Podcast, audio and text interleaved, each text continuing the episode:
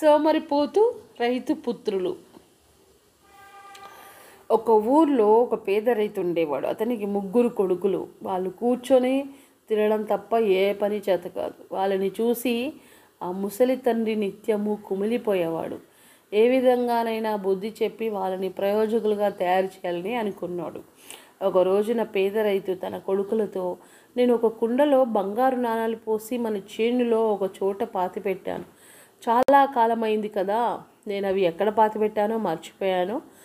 చేత మీరు చేనంతా బాగా తవ్వి ఆ కుండ వెతికి పట్టుకొని రండి అని చెప్పాడు. చాలా సంతోషంతో ఆ ముగ్గురు పొలం దగ్గరికి చేరుకుని అతి కష్టపడి చేనంతా తవ్వి చూశారు. కానీ వాళ్ళకి ఆ కుండ కనిపించలేదు. తిరిగి వచ్చి వాళ్ళు ఆ సంగతి తండ్రికి చెప్పారు. కుండ పోతే పోయిందిలే. మీరు కష్టపడి చేనంతా తవ్వారు కదా. ఇప్పుడు కొన్ని విత్తనాలు కొని తెచ్చి చేలో చల్లండి అన్నాడు తండ్రి. సరే అని వెళ్ళి వాళ్ళు విత్తనాలు కొని తెచ్చి చేనులో చల్లారు. అదృష్టం కొద్దీ విత్తనాలు చల్లిన కొద్ది రోజుల్లోనే చక్కటి వర్షాలు పడ్డాయి. నేను చాలా ఏపుగా చేను చాలా ఏపుగా పెరిగింది. రైతు చేను వద్దకు వెళ్ళి పచ్చని వన్నెగల వెన్నులు అల్లాడుతుంటే చూసి మురిసిపోయాడు. పంట చాలా బాగా పండింది. బల్ల కొద్దీ ధాన్యం ఇంటికి చేరాయి.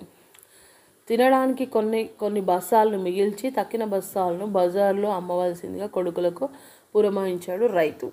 ఆ రైతు పుత్రులు ధాన్యం అమ్మగా వచ్చిన మూడు వేల రూపాయలను తండ్రికి తెచ్చి ఇచ్చారు అప్పుడు రైతు కొడుకులతో ఇదే నేను చేనులో పాతి పెట్టిన సొమ్ము.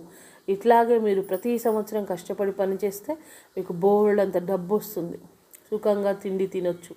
నలుగురికి పెట్టొచ్చు అని చెప్పాడు. అప్పుడు జ్ఞానోదయమైంది రైతు పుత్ సోమరి పుత్రులకి అప్పటి నుండి ప్రతి సంవత్సరం వాళ్ళు కష్టపడి పంటలు పండించి గొప్ప ధనవంతులయ్యారు.